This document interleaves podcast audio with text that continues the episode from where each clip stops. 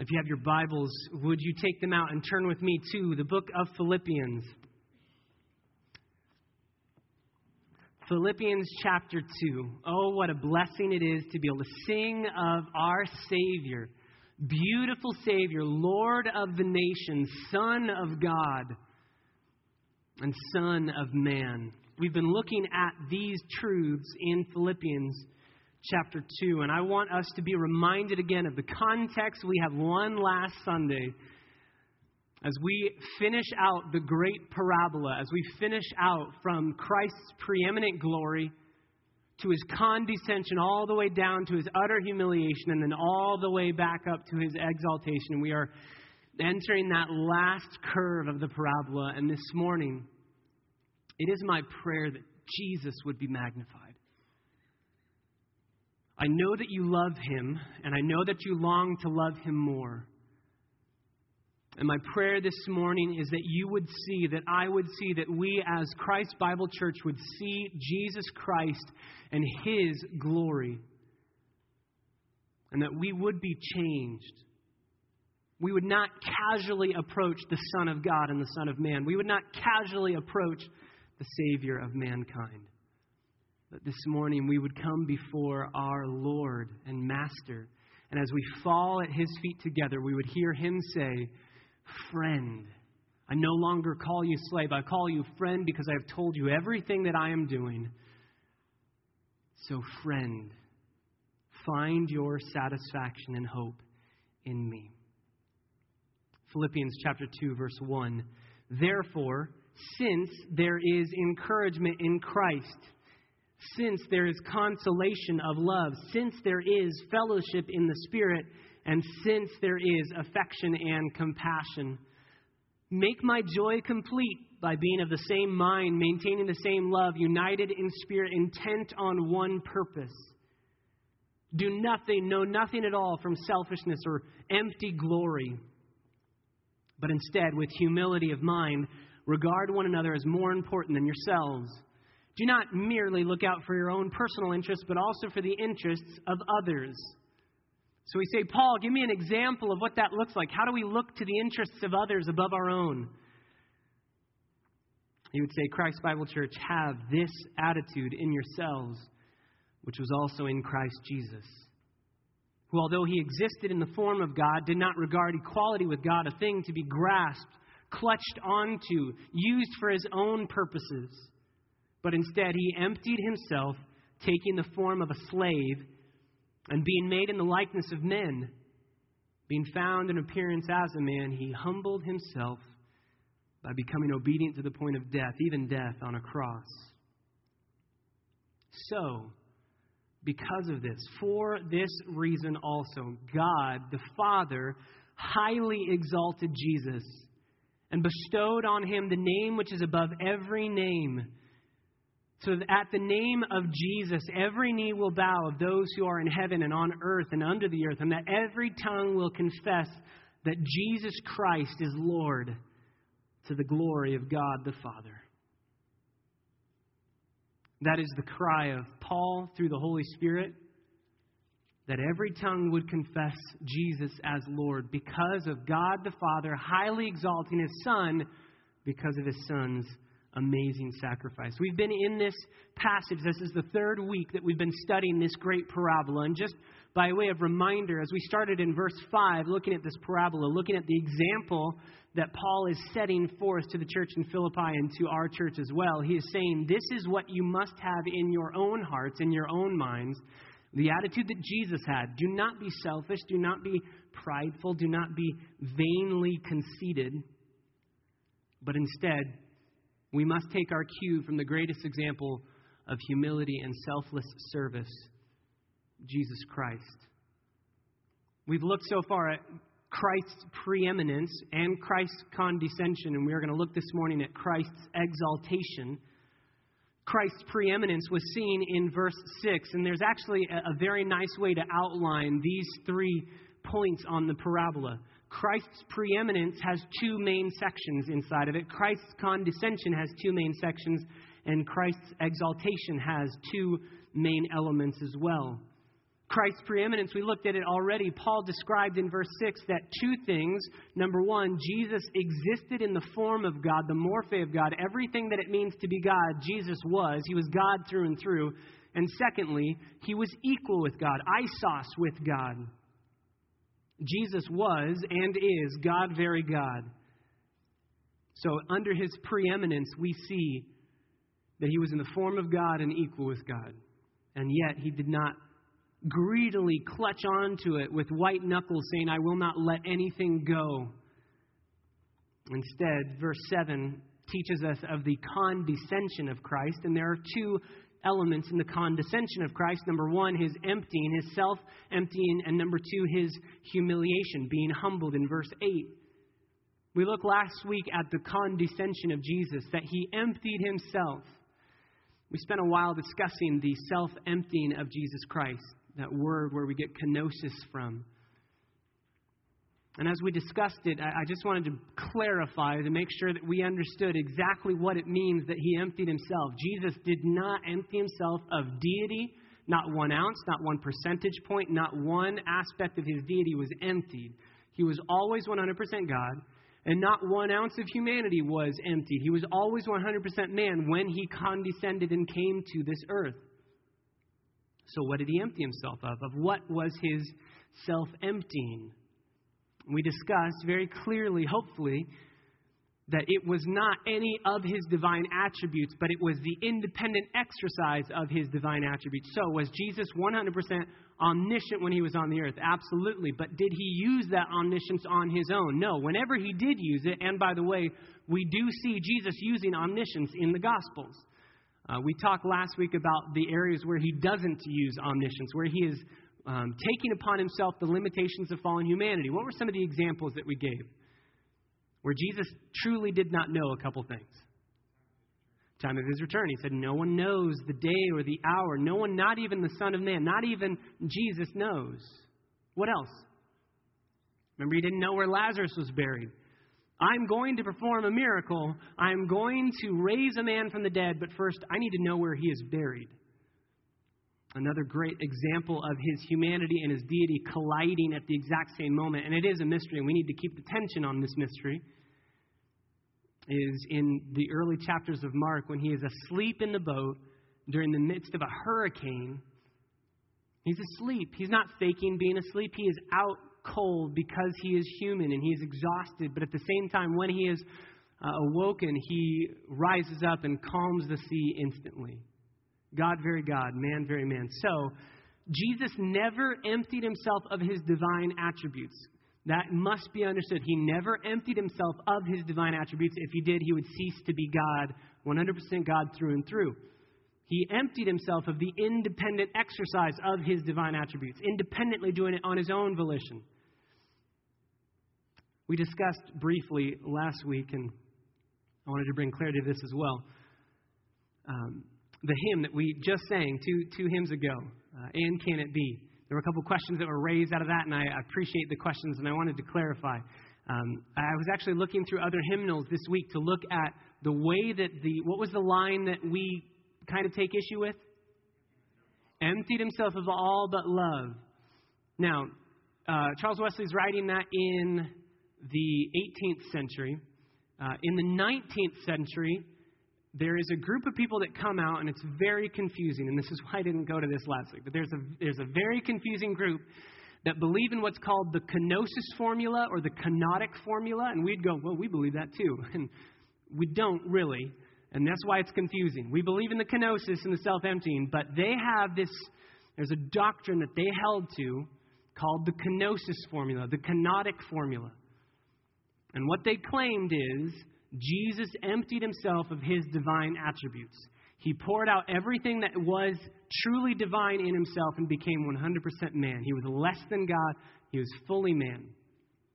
And Charles Wesley is writing in the 18th century. They are preaching this doctrine in the 19th century, and they decided, you know what, we really like that line. Emptied himself of all but love, and they kind of took that to their own cause and waved it as their banner. See, Charles Wesley got it right. He emptied himself of all but love. Again, I have no issue with Charles Wesley. I have issue with the people that came and said, that means, Charles Wesley is meaning, it's the way you interpret his line, he's meaning that Jesus emptied everything, divine attributes of himself, which we would say, no, that's heresy because Jesus has to be 100% God. So there are hymn writers, just to be careful, or not hymn writers, Charles Wesley is the hymn writer, there are hymn adapters that actually change that um, in very, very reformed and careful churches. You will see emptied himself in all his love. Just to make sure to clarify, he didn't empty himself of everything that it meant to be God except for love. So I wanted to clarify that. If you have any question as to whether or not I love that song, I think that's probably the most sung song at Christ Bible Church. I love And Can It Be, and I'm totally fine with that line because I think it has to do with your interpretation of it. If Charles Wesley was here in the pulpit, I think he would say, Oh, you guys are absolutely right. He emptied himself of all of his independent exercise of his divine attributes, but he never emptied himself of God. So that's my hope, at least. Hopefully that clarifies a little bit, but I wanted to make sure that we clarified his condescension because if we get his condescension wrong, we will equally miss the glory of his exaltation. Jesus emptied himself of the independent exercise of his divine attributes. He never emptied himself of his divine attributes. He became a man. He emptied himself, Paul would literally say, by taking. He poured himself out by taking to himself the form of a slave, the form of man, being a man, and humbling himself to the point of death, even death on a cross. So Christ's preeminent glory in the form of God, equal with God, Christ's condescension, emptying himself and humbling himself. And now we get to verse 9 through 11, one sentence in the original. And here we see the exaltation of Jesus Christ in our two main verbs. Again, two points that fall under the exaltation of Jesus Christ, and it is what God the Father does with his Son. Number one, he highly exalts him, and number two, he bestows on him the name which is above every name. It's a nice little outline. Thank you, Paul, and thank you, Holy Spirit, for giving us a, a happy little outline. Verses 9 through 11 point to a dramatic shift in this parabola. You notice there has been a progression thus far. Jesus, being fully God, emptied himself of the independent use of his divine attributes, took the form of a bondservant, a slave, step number one down. Then he is made in the likeness of men, step number two down. He's in the appearance as a man, step number three. He humbles himself by becoming obedient, step number four. And he is humbled to the point of death, number five even death on a cross, number six. It's a constant staircase down, a step, a progression down. But what I love about verses 9 through 11 is there is no progression anymore. Jesus does not. Uh, is not lifted up by the Father. Step one, step two, step three, step four. In one fell swoop, God the Father reaches down and exalts His Son in one action. Described for us in two words in my Bible highly exalted it's one word in the Greek. Jesus is highly exalted by the Father. No more progression any longer. And so, in these verses, we're going to just split it up into two main elements of the exaltation of Jesus Christ. We're going to see, number one, the response of the Father, and number two, the reason for this response. We're going to see, number one, the response of the Father in verse 9, and number two, we're going to see the reason for this response in verses 10 through 11. So, verse 9, let's begin with the response. The response of the Father to what? The response of the Father to the obedience of his Son, to the humiliation of the Son. My Bible starts in verse 9 by saying, For this reason, could be translated as this is why or because of this. And very technically, it could mean because of what happened and looking forward to what is going to come in the verses. Because of what I'm about to do, I am going to exalt Jesus, and because of what Jesus did, I'm going to exalt him. Either way, we're going to have the reason for his exaltation in verse 10 by the words, so that. So, verse 9 is probably looking backwards. The Father saying, Because of this, because of my Son's supreme example of humiliation, because of my son willingly becoming obedient to the point of death, even death on a cross, because of that, I will highly exalt him. I will highly exalt him. Turn back to Matthew chapter 23. We discussed this in passing a couple weeks ago, but in Matthew 23, we see a formula. This is a familiar formula. It's actually in Matthew, Mark, Luke, and John. We can find it in all of the Gospels. But in Matthew chapter 23, verse 12, Jesus is speaking to the crowds and he's speaking about the Pharisees and their example of self righteous hypocrisy. And at the end, if you go all the way down to verse 12, at the end of his little speech and his teaching on how not to act, he says this Whoever exalts himself, this is Jesus speaking, whoever exalts himself shall be what? Humbled. And whoever humbles himself shall be what? So if you do the humbling, if you humble yourself, if you do the humbling actively on your own, if you humble yourself, then someone else will exalt you. You don't need to worry about exalting yourself. Somebody else will exalt you. You can see that in the active and passive way that these verbs are being used. If you exalt yourself, you will be humbled. But if you humble yourself, you will be exalted. This is exactly the same formula that we see in Philippians chapter 2. Thus far, in these verses, all Paul has been speaking about has been the actions, the active actions of Jesus Christ.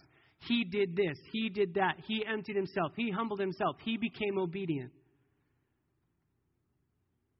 And at the end of his obedience, the Father steps in and says, Now I will fulfill the rest of that formula. You humbled yourself, and now I will exalt you. I will exalt you. Now, God the Father is the main actor.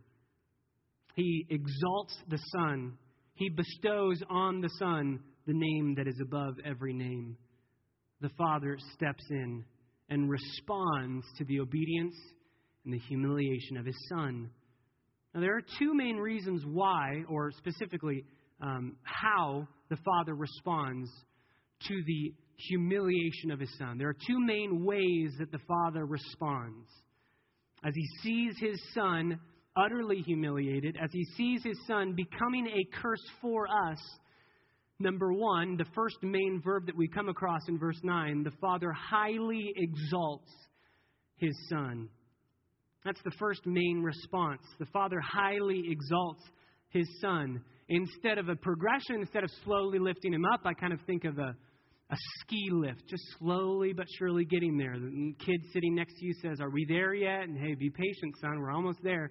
Are we there yet? Are we there yet? No. In one fell swoop, the father reaches down and exalts his son, highly exalts his son. The word, therefore, exalted is the normal word in the Greek for exalted, but Paul sticks a word at the, at the beginning of that word for exalted and kind of makes this uh, morphed word he puts the word hyper at the beginning. Uh, the Greek word hyper, and we obviously get our word hyper from that word. He hyper exalted the Son. He didn't just exalt him, he hyper exalted him. He lifted him above any other creature, above any other creation, above anything in the universe, above every single thing that has ever been created. He exalts his Son, the uncreated one, above every single element of creation. He exalts him highly. He exalts him. A second response, a second aspect of his response, of the Father's response to the Son's obedience and humiliation, is the second main verb that we come across in verse 9. The Father bestows on Jesus. The Father bestows on Jesus a name which is above every name. If you go back to chapter 1, verse 29, Paul actually uses this exact same word in verse 29 of chapter 1 For to you it has been granted, gifted, graciously offered. It's the same word for bestowed that we come across in verse 9 of chapter 2. Jesus doesn't have to grab his own exaltation, he doesn't have to grab his own name above all names. He is graciously given that by the Father because of what he has done in his own self humiliation and self uh, humbling to the point of obedience to death, even death on a cross. The Father highly exalts the Son and then gives him, gifts him the name which is above every name. I think Ephesians chapter 1, we would do well to see that Go to Ephesians, just one book earlier, one letter earlier. Ephesians chapter 1, verse 18. Paul says this, and I, I really believe this is the prayer that Paul would have for us this morning as well. I pray that the eyes of your heart may be enlightened, so that you will know what is the hope of Jesus' calling upon your life, what are the riches of the glory of his inheritance in the saints, and what is the surpassing greatness of his power toward us who believe. These are in accordance with the working of the strength of his might, which he brought about in Christ when he raised him from the dead. So he brings this about in Christ when the Father stoops down, raises him from the dead, seats him at his right hand in the heavenly places. That is highly exalting him. And now Jesus is far above, verse 21, all rule and all authority and all power and all dominion and every name that is named, not only in this age, but also in the, in the one to come. And the Father has put all things in subjection under the Son's feet and gave him as head over all things to the church, which is his body, the fullness of him who fills all in all. That is the highly exalting and the bestowing of the name above every name.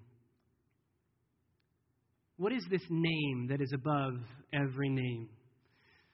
A lot of people think instinctively it's Jesus. So that at the name of, of Jesus, verse 10, so it must be the name which is above every name is the name of Jesus. So a lot of people just jump to Jesus. Jesus is a great name. But I want to give you two reasons. There are many reasons why, but I want to give you two reasons why Jesus is not the name above every name. Number one, Jesus was Christ's distinctively earthly name. If we had time, we'd go to Matthew chapter 1, see the angel Gabriel telling Mary, You shall call his name Jesus because he will what? Save his people from their sins. Call his name Jesus. That's his earthly name. That's his distinctively earthly name. And the very interesting thing to note is that once Jesus is raised from the dead and is ascended to the Father, all of the gospel writers at the very, very end, and then all of the apostles in their letters, they rarely use the name Jesus anymore. If we, if we do find the name Jesus, it is usually coupled with the name that is above every name, which is Lord. Lord Jesus Christ, the Lord Jesus Christ. But usually, frequently, it's just the Lord, the Lord, the Lord. And if Jesus if the name of Jesus does show up in the epistles and in letters from the apostles, it's usually attached to the Lord. It drops off dramatically. We see the name of Jesus through and through the gospel records. But when Jesus is highly exalted to the right hand of the Father, that name, that earthly name, starts to fade away. And the name of Lord, the name that is above every name, starts to be prominently displayed in the letters of the apostles. That's reason number one that Jesus is not the name above every name. It's because it was his earthly name. It was distinctively his earthly name. And in fact, there are many places in the gospel records when the Pharisees look to Jesus and they call him, You are not the Son of God, you are Jesus. And it's a maligning, demeaning name because that's just an earthly name. It's just Patrick. That's just the label that you have over it. How can you be the Son of God when you are just a human? Oh, so that's reason number one. Reason number two is very clearly the grammar of this passage does not lend itself to Jesus being the name above all names. In verse 9, Paul says that God the Father bestows on Jesus the name which is above every name, so that at the name of Jesus. A lot of times we just read instinctively, so that at the name Jesus, every knee will bow and every tongue will confess. But grammatically, it's not at the name, colon, Jesus, or at the name, Jesus, every knee will bow. It is literally at the name which belongs to Jesus.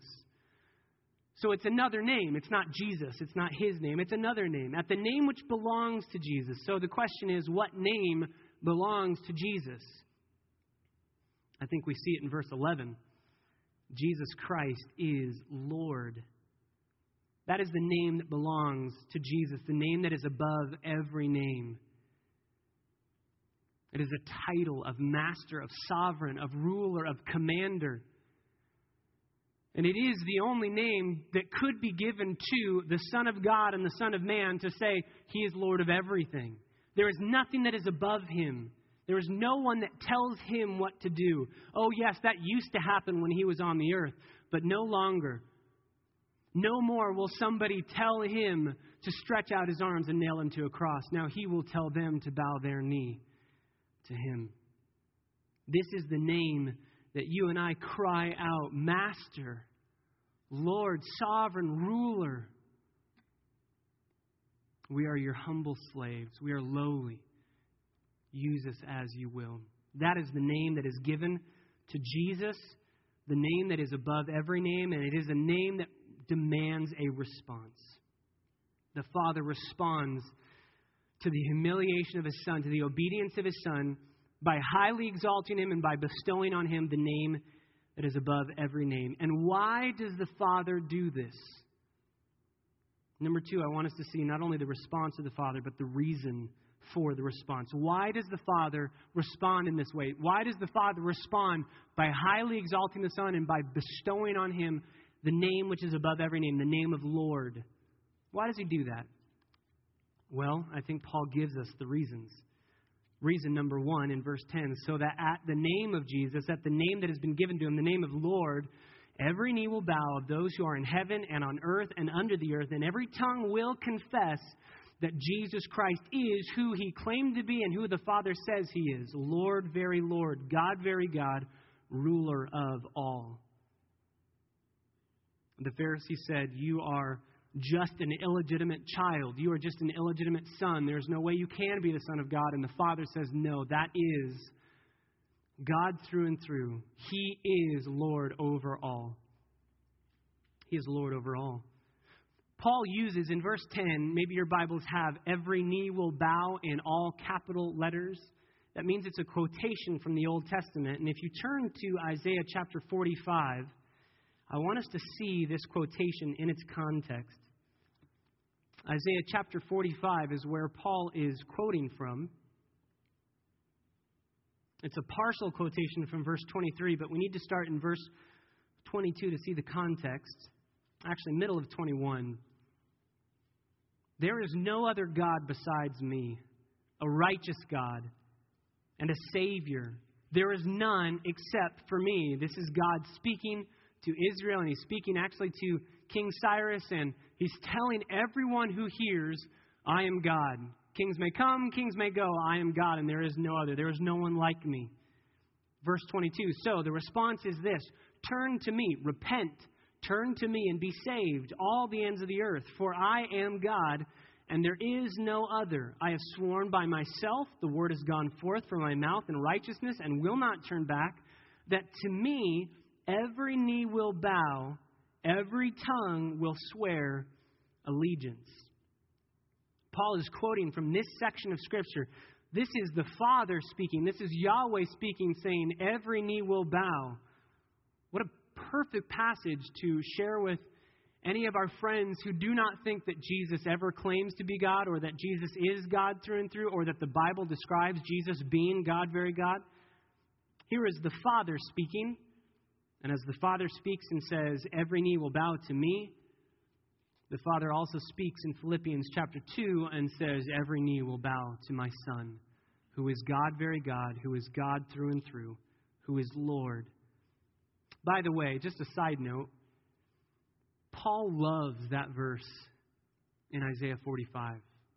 You can write down Romans 14 11. He quotes the verse there. He quotes it in three other places in Scripture, but they're kind of. Uh, spliced up and not full quotes, so we actually don't even see it in all caps in our Bibles as quotations. But he loves these verses.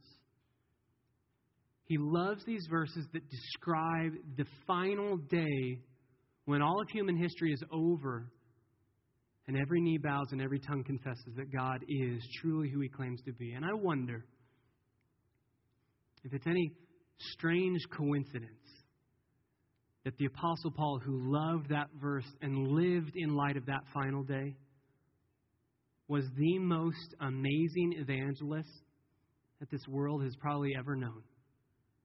Knowing there is a day coming when I no longer can share my faith, when I no longer can plead with people to come and bow the knee now before God forces them to bow the knee and then sends them into an eternity separated from Him. In the future, God intends that everyone in the universe will stand before Jesus, the Son, and give a physical and verbal recognition that He alone is Lord. Turn to John chapter 5. John chapter 5. This shows up in a very interesting place in the Gospel of John. And if we're reading straight through, I don't think we would see the full weight of what Jesus is about to say. Jesus heals a paralytic man, and he heals on the Sabbath, and that is going to send the Pharisees into a downward spiral of saying, How could you do that? Who are you claiming to be? God? And Jesus says, Yes, you got it. And in verse 19 of John chapter 5, Jesus answered and says, Truly, truly, I say to you, the Son can do nothing of himself unless it is something he sees the Father doing. A great example of the kenosis. I can't do it on my own. Intrinsically, Jesus could, but because he takes upon the limitations of fallen humanity, he cannot, he will not do it on his own volition. He waits until the Father does it through him through the Spirit. Whatever the Father does, these things the Son also does in the like manner. For the Father loves the Son and shows him all things that he himself is doing, and the Father will show him greater works than these so that you will marvel. For just as the Father raises the dead and gives them life, even so the Son also gives life to whom he wishes. For not even the Father judges anyone, but he has given all judgment to whom? The Son so that all will honor the Son, even as they honor the Father. He who does not honor the Son does not honor the Father who sent him. What an amazing verse. In verse 22, not even the Father judges anyone. It's the Son. He has given, He has gifted, He has graciously given to the Son. The Father has given to the Son the judgment of all. That's exactly what Paul is describing here. Once Jesus was murdered on a cross and buried in a tomb, God the Father highly exalted him by raising him from the dead. And by the way, the scriptures teach us that God the Father raised Jesus, that the Holy Spirit raised Jesus, and that Jesus raised himself. You remember Jesus said, uh, You tear this temple down, and in three days I will rebuild it. So all three persons of the Trinity were actively involved in this process of raising him from the dead. And then the Father exalts him as he ascends him back to the right hand of the Father. And he says, You will judge everyone. You are Lord. You will judge everyone. That's what Paul says in Philippians chapter 2. At the name of Jesus, every knee will bow. And then he describes for us three categories of people those who are in heaven, more than likely angelic beings, but also saints, those on earth, all of us, and those under the earth, more than likely demons, more than likely fallen angels. But the bottom line is there is no place in the entire universe where there are not people in heaven, on earth, and under the earth. So Paul is just saying categorically Jesus is the judge of all, Lord of all, and every single creature will fall on their knees and declare in verse 11 with their tongues, with their mouths, that Jesus Christ is Lord. Reason number one for why the Father exalts the Son is so that the Son would have first place, as Colossians says, in everything. Lord of all. Reason number two why the Father highly exalts and bestows on his Son the name that is above every name is found at the end of verse 11. That every tongue will confess that Jesus Christ is Lord Reason number two, to the glory of God the Father. To the glory of God the Father. This is where the entirety of human history ends. Turn to 1 Corinthians chapter 15. 1 Corinthians chapter 15, verse 20. Paul writes, But now Christ has been raised from the dead. He's not dead yet, or still. He has been raised from the dead. The first fruits of those who are asleep, he has been raised, so that all of us who believe in him can be raised also. Because, verse 21, since by a man came death, by a man also came the resurrection of the dead. For as in Adam all die, so also in Christ all will be made alive. But each in his own order. Christ the first fruits, after that, those who are, are Christ's at his coming. Then comes the end, when he hands over, when Jesus hands over the kingdom to the God and Father, when he has abolished all rule and all authority and power. Because he must reign. He has to reign until he put all his enemies under his feet. The last enemy that will be abolished is death, and then death will be no more. And Jesus, once he has final and total authority and the confession from every single created being that you are who you say you are, you are Lord, you are God, Jesus will then hand over the kingdom to the Father and say, You graciously exalted me, and my job is to point to you. My job is to point and exalt and show off the Father. No one has seen the Father, but whoever sees the Son has seen the Father. Jesus is the exact representation of the Father. Hebrews chapter 1. That's what Jesus loves to do show us the Father. You remember Thomas at the very end of Jesus' life. Thomas says, Can we see the Father already? We've been hearing all this talk about the Father. Can we see the Father already? And Jesus says, Oh, Thomas, you still don't get it. I'm only days away from dying, and you still don't get it. No one can see the Father, but if you've seen me, you've seen the Father. I am the exact representation of the Father's glory. It is His pleasure, it is the Son's pleasure to point us back to the Father's glory. So Paul says that the Father exalts the Son, and He exalts the Son for the purpose, reason number one, of having every single creature in the entire universe proclaim He is Lord. And then reason number two, he does this so that the Father would be glorified, to the glory of the Father. Or as we heard today in our family Bible hour, soli Deo Gloria.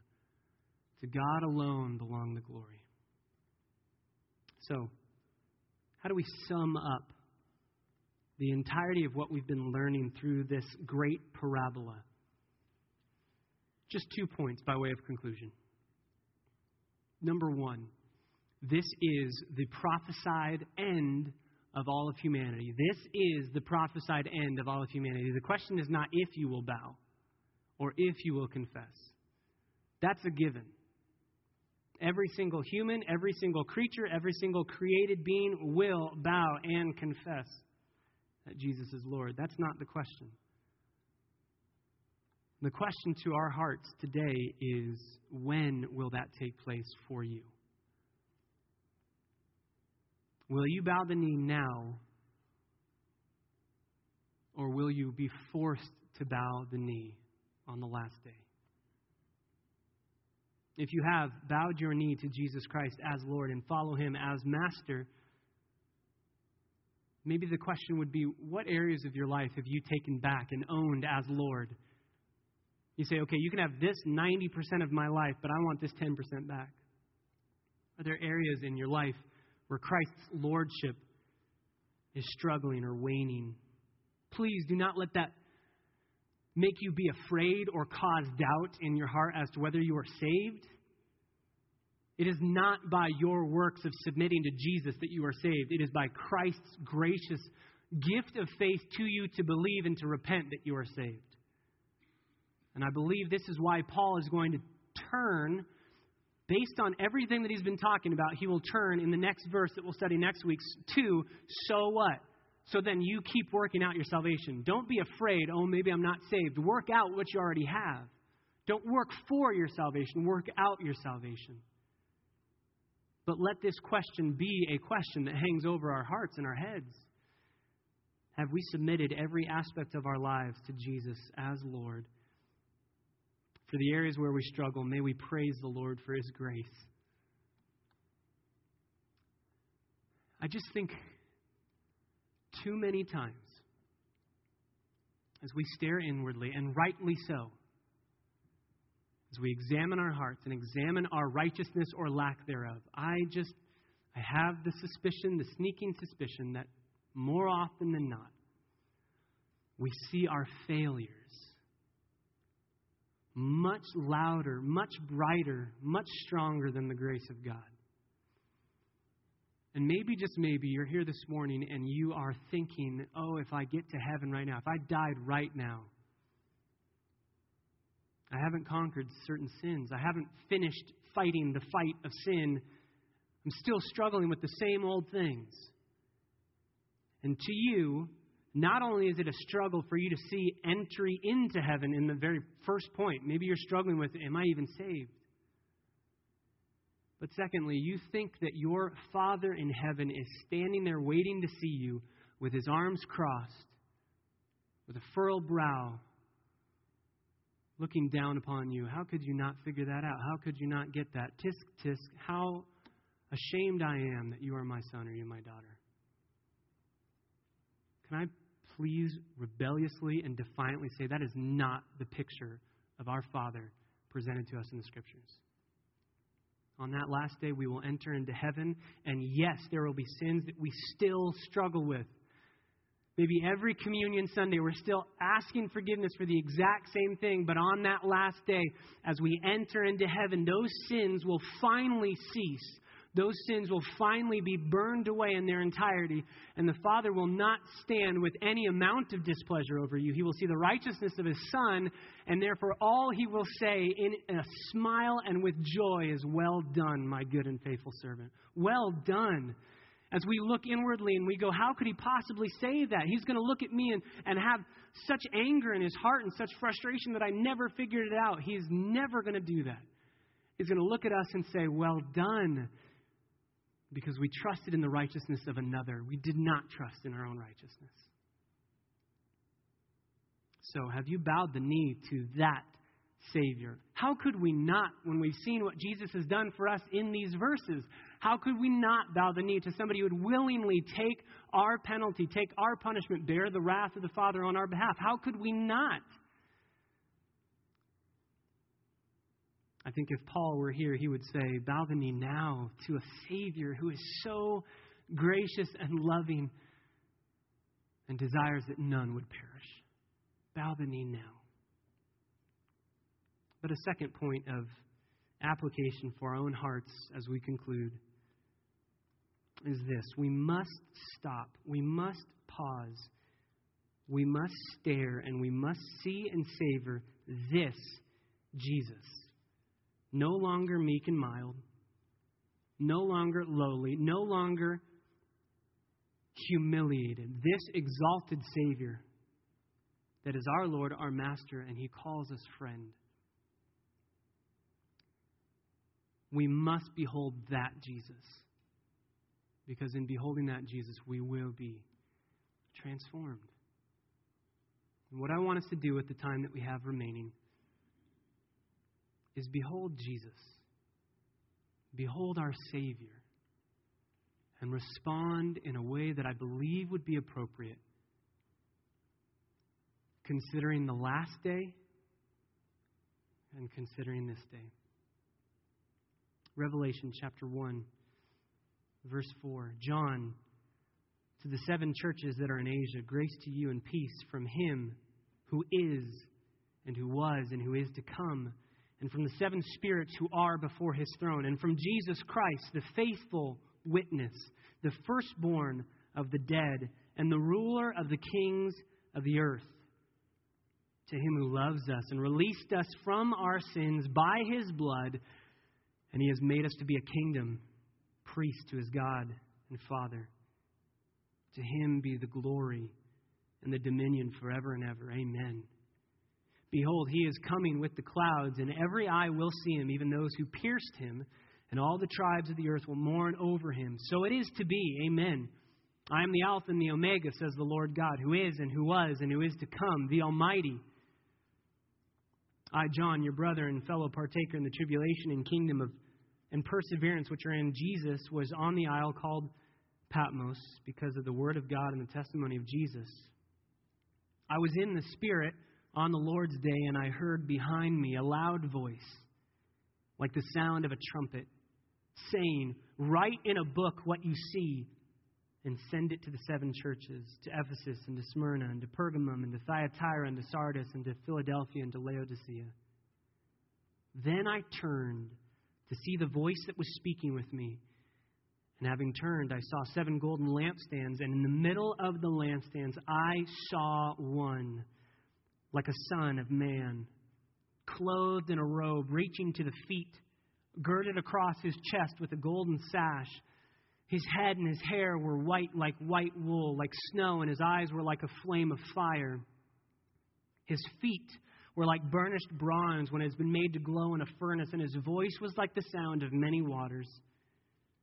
In his right hand he held seven stars, and out of his mouth came a sharp, two edged sword, and his face was like the sun, shining in its strength. And when I saw him, I fell at his feet like a dead man. And he placed his right hand on me, saying, Do not be afraid. I am the first and the last and the living one. And I was dead, and behold, I am alive forevermore. And I have the keys of death and of Hades. Turn to chapter 5, verse 6. I saw between the throne with the four living creatures and the elders a lamb standing as if slain, as if slaughtered, having seven horns and seven eyes, which are the seven spirits of God sent out into all the earth. And he came and took the book out of the right hand of him who sat on the throne. And when he had taken the book, the four living creatures and the 24 elders fell down before the Lamb, each one holding a harp and golden bowls full of incense, which are the prayers of the saints. And they sang a new song, saying, Worthy are you to take the book and to break its seals, for you were slain and purchased for God with your blood men from every tribe and tongue and people and nation. You have made them to be a kingdom and priests to our God, and they will reign upon the earth. Then I looked, and I heard the voice of many angels around the throne, and the living creatures and the elders, and the number of them was myriads of myriads and thousands of thousands, saying with a loud voice, Worthy is the Lamb that was slain to receive power and riches and wisdom and might and honor and glory and blessing and every created thing which is in the heavens and the earth and under the earth and on the sea and all the things in them I heard saying, To him who sits on the throne and to the Lamb be blessing and honor and glory and dominion forever and ever. And the four living creatures kept saying, Amen, Amen, Amen. Truly let it be. And the elders fell down and worshiped. Turn to chapter 19, verse 11. I saw heaven opened, and behold, a white horse. And he who sat on it is called faithful and true, and in righteousness he judges and wages war. His eyes are a flame of fire, and on his head are many crowns. And he has a name written on him which no one knows except himself. He is clothed with a robe dipped in blood, and his name is called the Word of God and the armies which are in heaven, clothed in fine linen, white and clean, were following him on white horses. From his mouth comes a sharp sword, so that with it he may strike down the nations, and he will rule them with a rod of iron, and he treads the winepress of the fierce wrath of God the Almighty.